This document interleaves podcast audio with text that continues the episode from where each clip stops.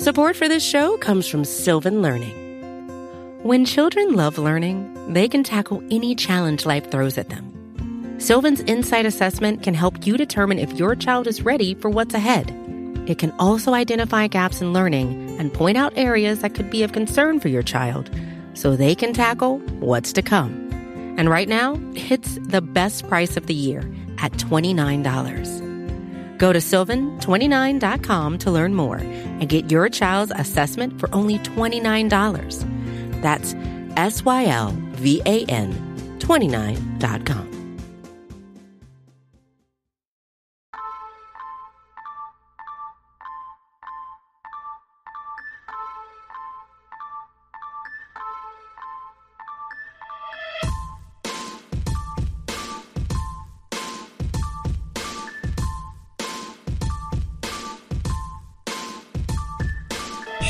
your pencils and get your notebooks out. It's time for the Star Seminar. And now, here are your hosts, Rabble Rouser and Danny Phantom.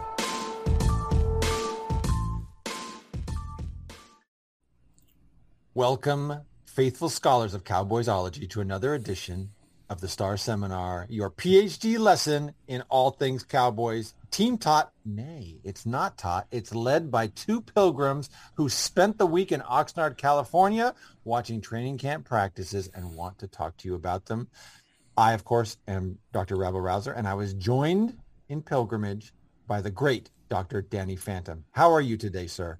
Uh, you know, I've uh, I've seen better days, Rabs. Uh, as you know, uh, in Oxnard, I found myself with a little cold, so I got through one day of practice, uh, hanging out with you guys, and you uh, got cowboy fever. oh man, I, I don't know what it was, but um, yeah, just suddenly I, I got sick, which uh, honestly, it's it's very uh very frustrating. I have to say, I, with I have this these big vacation plans, and you know, you're trying to to do all this all this stuff with with your family, and then all of a sudden, you know, and I I, I got to be honest with you, Rabs. I hardly ever get sick. I just I just maybe once every couple years.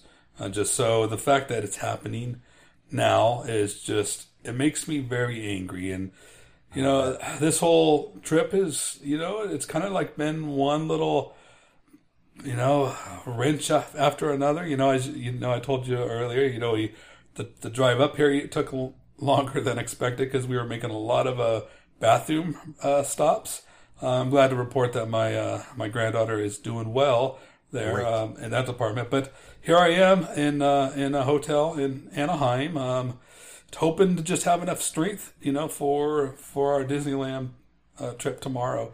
But you know, I have to say, just it's been very disappointing. I wasn't able to hang with you, um, you know, on the Thursday practice like I wanted to, and uh, just feel like uh, things just haven't been going, you know, very well. So, you know, I just want to ask you, Rabs, is you know, can you think of a time when, um, you know, just nothing seemed to be going right for you? You tried to do something, but just nothing was working out.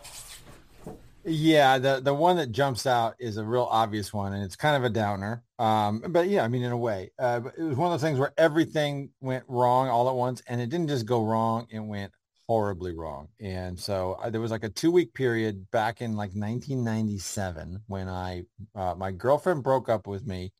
I I lost my job. I was trying to lead this project, and it wasn't. It just wasn't working. And I found out my mom had like stage three or four cancer, which she's now survived. So it's not, it's not, you know, at the time it seemed a lot more dire than it, it does in retrospect. And I mean, it was like, that was a, that was a two week, uh, for, you know, uh, for the ages. Um, you know, Shakespeare is famous for saying in, in Hamlet, uh, he says something to the effect of when woes come in, they not they they come not in as single spies, but as battalions. And sort of one of those things where like, you know, the, it's like the the rule of three. Things come in in waves. So hopefully, you know, you're just you're just at, at, at the bottom of, of a bad wave and you'll be cresting it soon and it'll be, you know, uh, sunny horizons going forward. Speaking of sunny horizons going forward, we have quite an agenda here today, my friend.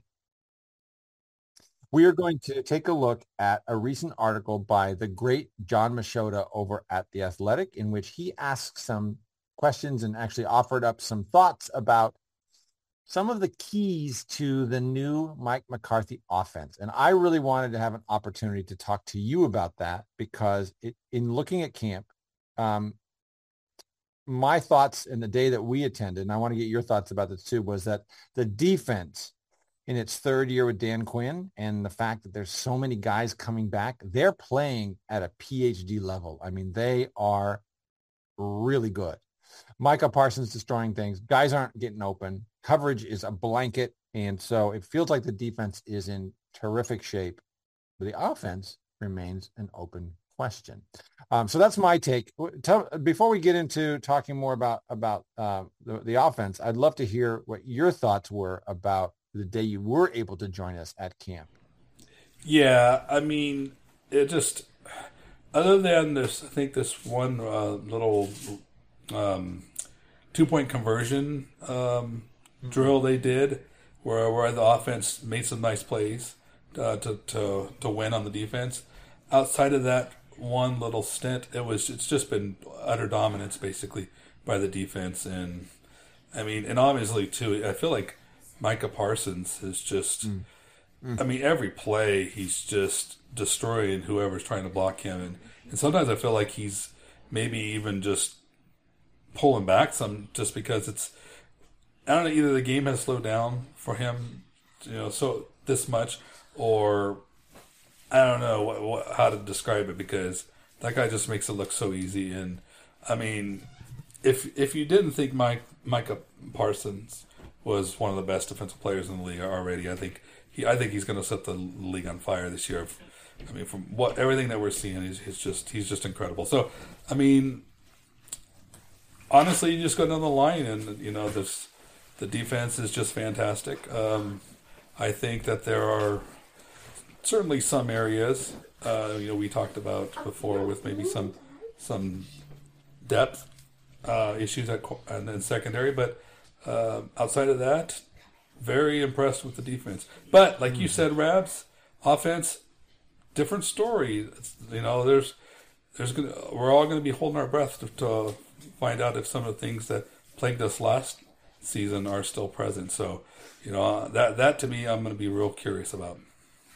Yeah, uh, me too. And so uh, this is, an, I think this is probably the first in several conversations we'll have about about the the new look, you know, uh, whatever you want to call it, the Tex Coast offense. Um, so uh, the great Jon Machota, who's been a guest on on the podcast and is always invited to return because he's fantastic, wrote an article um, late last week, uh, t- which he titled "Identifying the Biggest Changes to the Cowboys' Offense with Mike McCarthy Calling Plays." So I think this is something that's that uh, is going to be really instrumental in the Cowboys' success this year. You know, how is the offense going to be different? How is the play calling going to be different? So he isolated four categories. I want to kind of break down each of those categories and talk about both what we've learned in the off season, the longer off season, but also what we've seen in camp thus far in terms of the various categories that Machota identifies. However, before we get to that, my friend, I would like for you to take on this particular brain teaser. So we're talking about the Mike McCarthy offense. If you look at Mike McCarthy, you know, for the most part, other than years in which his quarterback has lost significant time, he's been a winner. He's been he's been the kind of guy who takes teams to the playoff year playoffs year after year after year let's say hypothetically this year he takes the Cowboys as far as the NFC Championship game. Let's, whether they win it or not is is let's say they don't. Okay. Let's say he, he takes them that far. At the end of the year, if he if he manages to do that, where do you rank him in the pantheon of Cowboys coaches? In you know, in the Cowboys coaches historically, where does he end up ranking then if that if he's able to pull that off? Who? Well, yeah, that's a difficult question, Rabs. I, uh, you know, you know me, and I, I'm a look past the results kind of guy, and I don't necessarily believe that winning a game to get you over to the next level is necessarily, and you know, points to any greater level of ability than. I mean, we know how things go when you get into the playoffs. Mm-hmm. Um, so I, I would say like right now I have him. To me, he's just very he's very Wade Phillips-ish. I think that he he inherited a good football team, as did Wade Phillips when he followed Bill Parcells. Um, and you know he's he's fine, um, but he's hasn't done anything really that the previous coach has has been able to do. So I, to me, I, right now he's ranked right way. So I have I have Landry, um, uh, Jimmy Parcells, uh, Garrett, and then Phillips and McCarthy right now. That's wow. So, so he's basically right ahead of uh, what Chan Gailey. Yeah, he exactly. Yeah, Gailey. So it'd be Gailey, Campo, and then of course you know I loathe Barry Switzer. So that's my there's my list. Uh, so yeah, that's it. But wow. So, but he's. I mean, if somebody said, "Well, he should be ahead of Wade Phillips," I wouldn't fight anybody on that. So I mean, so he to me they're the same coach.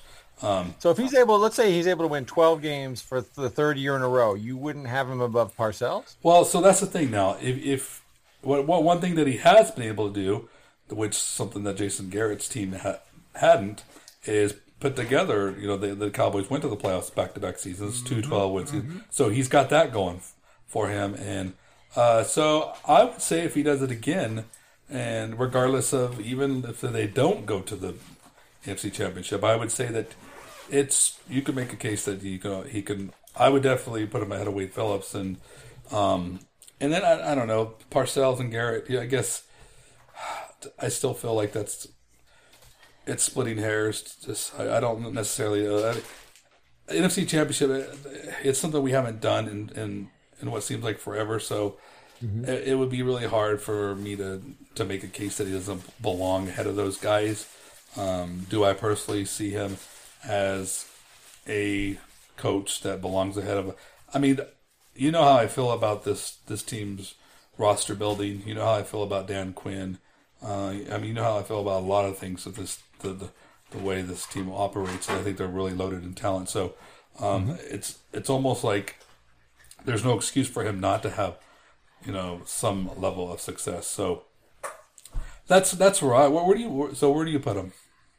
Well, I think that you know if we look at the number of Cowboys coaches that were able to take three te- teams took the playoffs in three or more consecutive years, we're really talking about three guys, right? We're talking about Parcells, talking about Jimmy, and then we're talking about Barry. But Barry did it, uh, you know, ninety four, five, and six, and then and then fell off. And I think we can all agree that he inherited the best roster in football when he when he took over, right? So, so I think he he you know we can certainly give him an asterisk if McCarthy's able to do that, he'll do something that nobody's been able to do since then.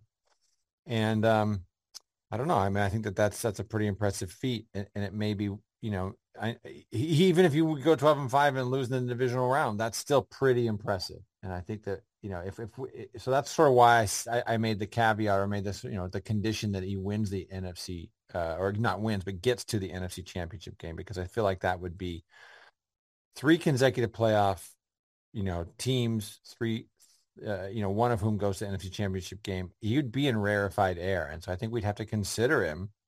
Now, what you know, I think an argument arguments can be made in multiple directions, but I think we have to consider him in the top three. I think what what, what would do it for me, Rabs, is if the offense looked so good, like it was, mm, like yeah. it's like now I understand why you know they had to move on from Kellen Moore. You know, and McCarthy came in, com, comes in, puts his stamp on things, and just has everything situated where where things are simpler and, and things are working like they're supposed to, and then he is the answer. And I mean, that's what that's the part of looking past the results. If if that's part of it, and that that helps us get to where you know where the Cowboys go to the next level, then absolutely he deserves his flowers. Well, and you've just provided us with an excellent segue for our topic of the day, right? Which is, uh, you know, can his can his offense uh, accomplish what you just articulated. So let's let's take a look at Machota's article. As I said a, a moment ago, he broke um, the sort of questions or the biggest changes down to four categories. I actually want to take these on in reverse order. So uh, we're going to go four, three, two, one. Um, and the first of these uh, that we're taking, which is actually number four in Machota's article, is personnel changes. Right. So um, I think that's I think that's really important. So let, us talk about let's talk about you know, how are the Cowboys, how is the Cowboys personnel different than it was last year under Kellen Moore? Yeah, well, I mean, there's a few things. I mean, I, th- I think the biggest one is the trade for Brandin Cooks. And you look at, you know, um, having that second receiver who is uh, has the ability uh, of Brandin Cooks. And what, oh, that's one thing too, Rebs. That's really jumped out at me in practice too. Is when I first saw Brandin Cooks, it's like, oh yeah, I forgot he was that that small. You know, he's he's not a tall guy. And uh, and then I watch him play and catch passes, and he doesn't play small at all. So I mean, Brandin Cooks is legit. He's just such a great player. I mean, and I I mean, that just so I'm so happy that the Cowboys made that trade. So I think Brandin Cooks is a is a big a big thing. Uh, he hit adding that um, ability to create separation, the speed that he has, is going to add so much to this team. So I mean, that's a big one. And then um, after that, it's you know, we obviously we don't have Ezekiel Elliott, and we're going to go through a different uh, running back regime now. You know, Pollard's the lead dog. Uh, what that means, I don't know as far as how it's going to look, as far as mm-hmm. who's getting the carries. Is it where we're going to see more passes out of the backfield? Not sure. And then of course the swap from Schultz to Schoonmaker, um, and of course Schoonmaker is not.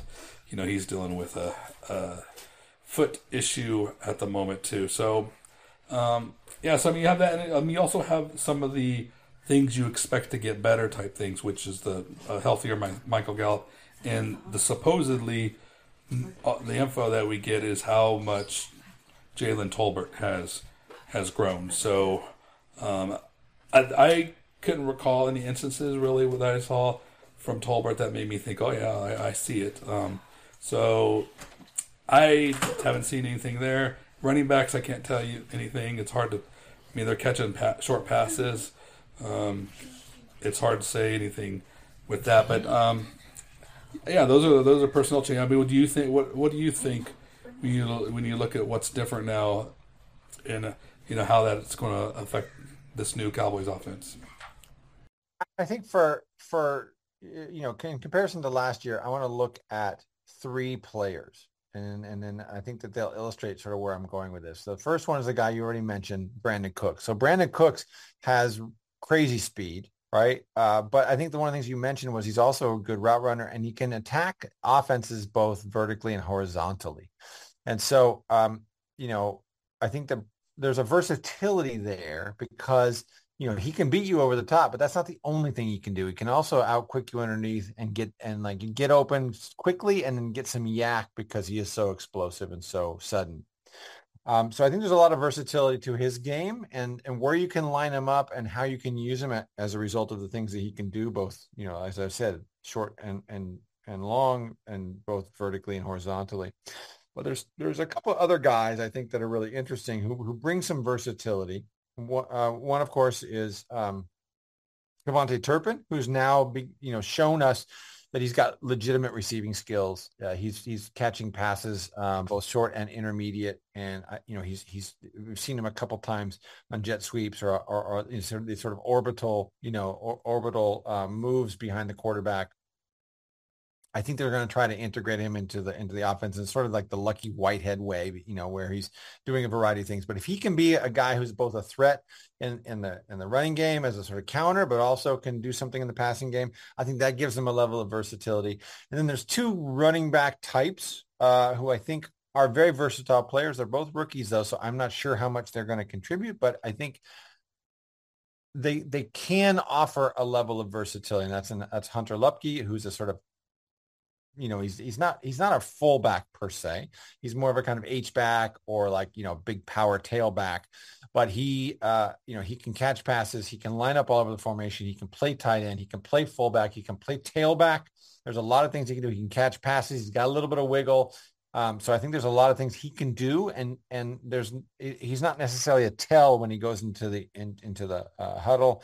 It could be a run or a pass. I think he can help on both. And then the other guy, of course, is Deuce Vaughn. I think Deuce Vaughn is going to be a really interesting weapon, and and will give them some versatility, particularly like you know if they can run clear out routes and give him a little bit of space and get him in the ball in space. I think he can do some things, but he can also run up the middle. I mean, so he's not a tell when he goes in there. It's not like oh okay here comes a pass because the because the little guy's in.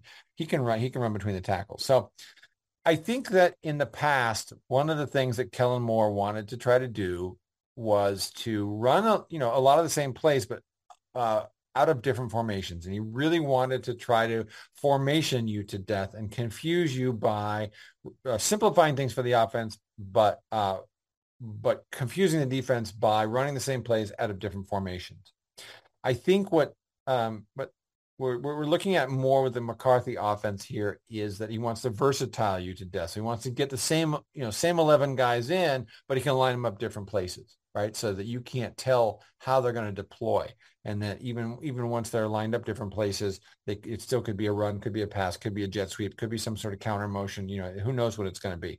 And so I, I get the sense that there is a shift from formations to versatility. And that actually brings me to the next item on Machota's list because the next thing that he was talking about was that um, under the McCarthy regime, he wants everyone to be on the same page. And one of the things that CeeDee Lamb offered as a quote substantiating that from Mashoda was that uh, McCarthy's offense features players versus plays. And that does seem to suggest that there's a sense of like, we want versatile guys who can make plays versus a bunch of plays where you know we're scheming we're scheming uh, things um, you know by different formation et, et, et, cetera. At least that suggests it to me. So in terms of everyone being on the same page any thoughts about about that um, in the mccarthy versus kellen moore offenses?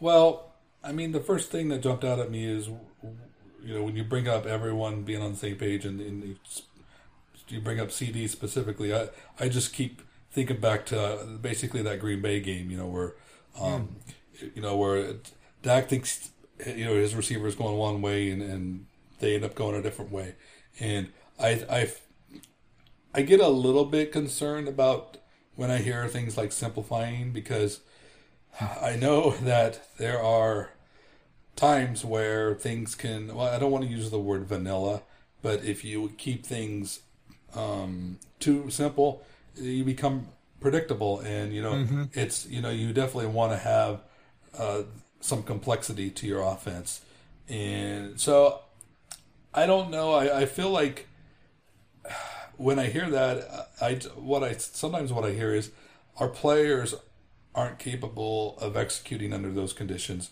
so we're gonna have to kind of pull it back a little bit, you know, make things a, more simple to where mm-hmm. maybe they don't have to think as much and and everyone has a more defined role and stuff and and you don't get these uh, mix-ups in communications. So that has me a little bit like hmm you know I, I don't necessarily know what to think of that. I mean that it could be good.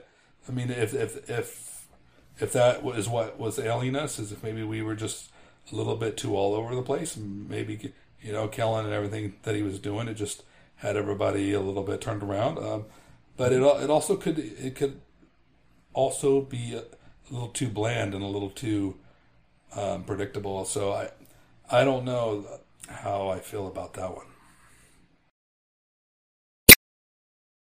My first instinct or my fear anyway is exactly what you've just said, right? That, that you have to do that because the players um, are struggling with, you know, a higher level of complexity. And I think that, you know, the high level of complexity really manifests in passing plays where uh, people have, you know, multiple receivers have option routes depending on what the defense is doing. And so what you're really relying on is a quarterback and as many as three receivers all being on the same page. So sometimes you, you know you think about oh quarterback and receiver on the same page. That's all well and good, but if that receiver's route depends on someone else clearing something out, and, and you know and the way in which that clear out happens, you know, uh, is dependent upon everybody reading something the same way. Or sometimes if you have a you know let's say you have a you know a play action pass and you have receivers at three different levels, like the the the distance between them is all you know each one of them's reading the same thing that becomes very complicated. It's it's a big ask to have four guys be on the same page. You know, it's not just two. Oftentimes, it's it's it's more than two, as many as many as four. Oftentimes, I think, and so um, I think that is that is a big ask. And so one of the things that it seems like is happening now is that there really aren't any more option routes, right? So I think that the idea is there's route combinations that work, and there's other ways they're scheming guys open. So rather than read the defense on the fly, they're trying to find things uh, that will uh, so that you know Dak, who's very good at pre-snap reads, he's one of the best in the league at pre-snap reads, can look at it, look at that, trust his read, and he knows where everyone's going to be. And the other thing is, when we talk about everyone being on the same page, the extension of that is if if if you know, wide receiver, let's say Cooks knows that his responsibility because the ball's supposed to go to Lamb on this particular play, who's running like, let's say he's running a deep in, that Cooks's responsibility is to run a sort of like medium crosser to pull the coverage away and open up a hole for Lamb like he knows he's supposed to do that. And so he, he understands his responsibility more clearly within the greater scheme of things. And and and CeeDee Lamb talked about that as well. He said that he sort of admitted that people weren't on the same page and that everyone's seeing it like the quarterback does. And so i think that that's really key is that it, you know the idea is if you see this coverage you run this route your responsibility is to do this and and so that this thing can happen. If and if everybody understands that then i think it's a lot easier to execute that and you're not you're not doing so as the rush is bearing down on you, you, you know, or as as coverage is rotating, you're doing that, you know, at, at pre-snap. And so um, I, I, think that that I think that's uh, you know a, a, really interesting way to think about or, or to get everybody on the same page. I also think that um, and this this it, it, leads me into the next the next sort of category that Machota offered in his article, which is that and and our good friend, friend of the friend of the podcast, Landon McCool, uh, at McCool BCB, for those of you who are big Twitter folks, um, who I saw, who I sat with at every one of the practices and had a lot of conversation with about the Cowboys and what's going on and, and many of these very topics. Uh, one of these he he pointed out that's happening and, I, that, that I agree with is that um, they're using motion differently now. So that it used to be under Kellen Moore that they used motion largely to identify coverage, right? So that it, you know, it was one of those things that helped Dak with this and everybody else really with their pre-snap read. Guy goes in motion, guy goes with him. Okay, they're in man. Guy doesn't go with them. They just adjust a little bit. Okay, they're in zone. That helps me with my option route, right? It feels like, and this again leads me into my next uh, my next point by Machota is that they're using motion now to help get early separation. So it's not it, it, it's not that it's not to identify coverage, but that it's really a way to get people open early. And I think that that's going to be a really big key. So this leads me to the next the next one, which is getting the ball out quicker. So uh, any thoughts about this idea uh, or things you saw at camp in terms of, or even if you want to extrapolate on on the the um, the kind of situational period that, that you referred to earlier where they were running two point conversions and and it was a kind of mojo moment I think for for McCarthy and, and they announced that you know uh, best out of five. And so we were thinking okay the defense is probably going to win two you know three or four of these and the offense won all five. Um, and they won all five in many respects by getting the ball out early. So I'd love to hear from you know without getting too far ahead of us here I'd love to hear from you about anything you saw or anything you've, heard about about this idea of getting the ball out quicker for Dak. No, I, I think this is fantastic because I mean, it, one thing I've noticed about Prescott is, especially over the last couple years in particular, is his internal clock. I mean, it's there. There's a point where it, where it, that it reaches, and he Dak's he's not going to hang in the pocket any longer. So if he, if he can't get the ball out by a certain time, you're most likely going to see him break the pocket. And um, so I think that for the Cowboys to be successful, that it's going to involve Dak having to. I, I don't want to say trust his reads because we don't necessarily know that that you know it may, maybe there just wasn't places for him to throw the ball, but you know, having being able to have guys get open to where he can, you know, get get rid of the ball, you know, quicker and through his progressions, and then using that motion to help create that separation is, I mean, that I think that's going to be huge. And you know, I saw two things at, at camp. I saw a lot of these quick passes, you know, and what Dak did not, you know, he was able to find whether it was Cooks or Turpin or uh, running back, you know, out of the backfield you know, Dak would, you know, found them quickly. You know, I saw that, and I saw other moments where the coverage was just too too stiff. Dak had yeah. nothing, and he, I mean, he had no choice. And then next thing, I mean, uh, the, obviously they would be sacks, but basically you just had Dak kind of prancing around a little bit with the ball, and then he would throw it somewhere. Um, so, I mean, that that's hard to evaluate too because the the defense was just doing such a great job in coverage, but Uh, I, I, I like seeing that. I like seeing um, you know Prescott being able to to get the ball out quick. The, the only mm-hmm. thing that um, I will say though is it's it it creates a lot of short stuff, and unless you have receivers that can do something with it, and you know that, that's not to say the Cowboys don't because you know you look at KaVontae Turpin, you get him in space, or Brandin Cooks, you know you, I, we know what he could do in space. Uh, uh, you know they have the ability to, to to turn in yards after the catch, but um, the Cowboys are also going to have to find success uh, with deeper throws. So, but I definitely like there to be more options for Prescott and for them to give give him a little help in using that motion to to help his receivers, um, you know, create separation. Yeah, so I think that there's three things that, that I saw in, in, the three practices that I watched that I think speak to this idea of getting the ball out quicker. So the first one is the one I, I basically let us in with um, that you just identified, which is uh, using using motion to help get early separation. Um, the other is uh, they they they passed a lot out of out of really tight condensed or bunched formations. And so I think one of the things that, that, that does is it creates these kind of free releases or natural rub routes, you know, that, that help get guys open. And so I think the best example of, of what we're talking about here and what Machota is getting at with getting the ball out quicker is um, the period that you referred to earlier, which was when they were running two minute, or excuse me, a two point conversions. And um, er, not every one of them, but many of those was a quick hitter where, you know, there would be like, you know, uh, someone run a slant and someone else would run, you know, some sort of underneath crosser and it would either create a natural rub or, or, you know, or create a, a, challenging situation for the, for the, you know, the inside defender to, to follow his guy outside, et cetera. So there were three or four of those that were just like doop, doop, doop. And suddenly then Hendershot was open and touchdown, you know? And, um, so I, I think that that was, really interesting to see. So so we've got these these condensed formations that allow that bring the defense in and then allow guys to uh, get quickly to the perimeter.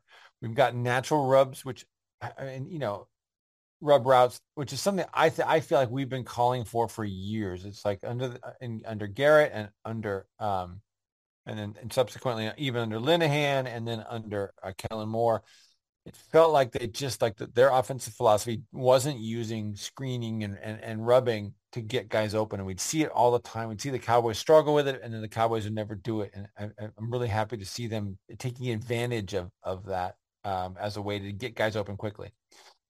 And I think the thing that's really important about that is uh, A, who knows what's going to happen with this offensive line. And so asking this offensive line, which, you know, we talked about all of season, was not by some metrics a great or even good pass blocking offensive line.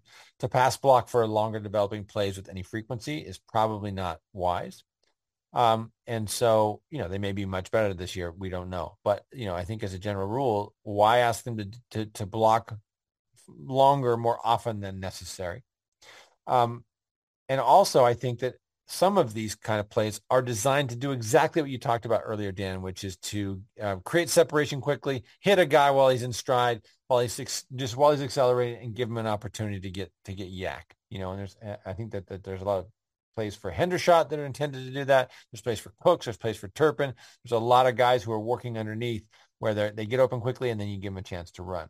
And so the key to that, I think, is that in the years he's been with Kellen Moore, Dak has been really productive, but he hasn't always, sometimes he has, but he hasn't always had, you know, what um, other folks term the easy button, like, uh, like give the guy a play where it's easy for him to do. He can do it every time. And every once in a while, that play will go for 40, you know, where he, if he's going, if he's throwing a 40 yard pass, it's like 35 yards in the air and then a yard of YAC, you know, it's really, really hard to, to, to, to, um, you know, to make your hay that way. So um, I'm pleased thus far with seeing the kind of underneath games they're they're running to scheme guys open so that Dak can, just like you know one two three throw you know before the rush ever gets there and the ball's out and it's to a guy who has a, a good chance to make a play because he's he's uh, he's already in space you know very quickly.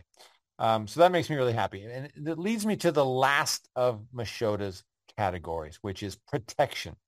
This is a really tough one because you know, that in training camp, the work is oftentimes so isolated. It's really, you know, oftentimes the, the they'll break up the interior offensive linemen and then they'll have the tackles and tight ends working separately. And it's really hard to see, you know, what they're doing with protections.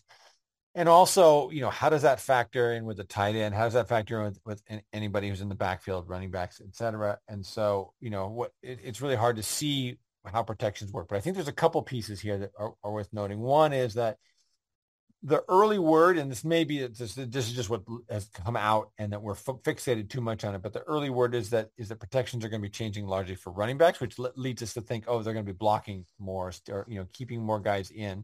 Um, and the other, I think, speaks to what we were just talking about in terms of getting the ball out quickly, which is in terms of their protection schemes, are they going to change the scheme in subtle ways so that what they're really trying to do is make sure that guys can't get between Dak and the ball on those easy button plays, right? So I just love to hear from you what you think about, you know, given everything we've talked about, what, if anything, are they going to have to change in protection, given that McCarthy said this is the number one change? Yeah, it's it's hard for me to to really know, you know, what to expect in this area. I I mean, for starters, yeah. we don't even know what our, our offensive line is going to consist of. Um, right. You know, and of course, we didn't. Zack Martin wasn't out there, and we saw Tyron, you know, Tyron Smith out on the on the the far field.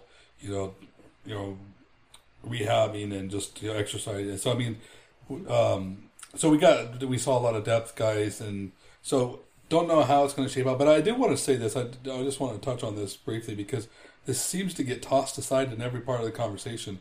And, you know, we have to not only trust our eyes and what we're seeing when when a player gets first team reps, but also what a coach continues to say, and that is Josh Ball is going to be a part of the mix, and you you, you see it in you know with him being out there, and, and you know in Machota's article, you know McCarthy speaks highly of him, mm-hmm. so I I think he's going to be your starting guard, starting left guard. I think because, I mean, depending on, well, he, he's going to be your next starting guard. I should, I should say that. I, I don't. Right, right.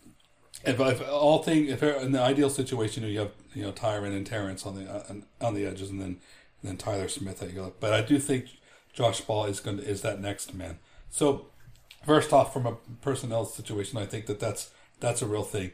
As far as how the how they're going to be utilized, um, I mean, I don't really know. And I, I will say this though, as far as running backs, I just feel like this this isn't the group that really inspires a lot of confidence in terms of pass protect, protection. I mean, I mean, no Pollard's improved, but you you they lost their best pass protecting running back, and uh, these other all these other guys, they're just not very big physical guys. So I'm not sure how much help they're they're going to get there. So I don't know. What what what do you think about this?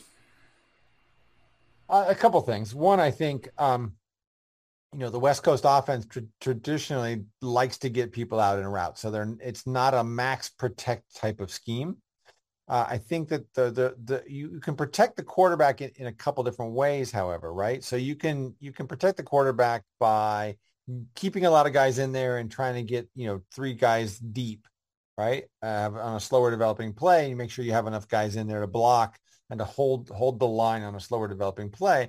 And the other is that you kind of, you know, do the Tom Brady scheme, which is one, two, three, go, one, two, three, go. And, and the, the pass rush never has an opportunity to get to the quarterback because he's getting rid of the ball so quickly. So that there's a way in which the the sort of uh, route combinations and the way in which you're scheming guys open becomes indirectly part of your protection scheme because it's it allows your offensive lineman on most plays to only have to basically engage with their guys quick guy quickly and so that then it really becomes a matter of how do I make sure I, I, I block this guy so that his hands stay down so he doesn't get between you know uh, between uh, Dak and and the receiver um, so that those quick passes uh, can happen quickly.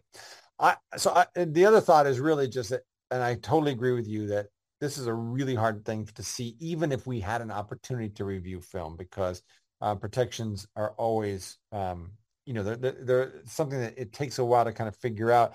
And you have to watch a lot of offensive line play to get a sense of like, okay, when the defense does this, the offense tends to like shift, you know, shift its, uh, its protection left or right, et cetera.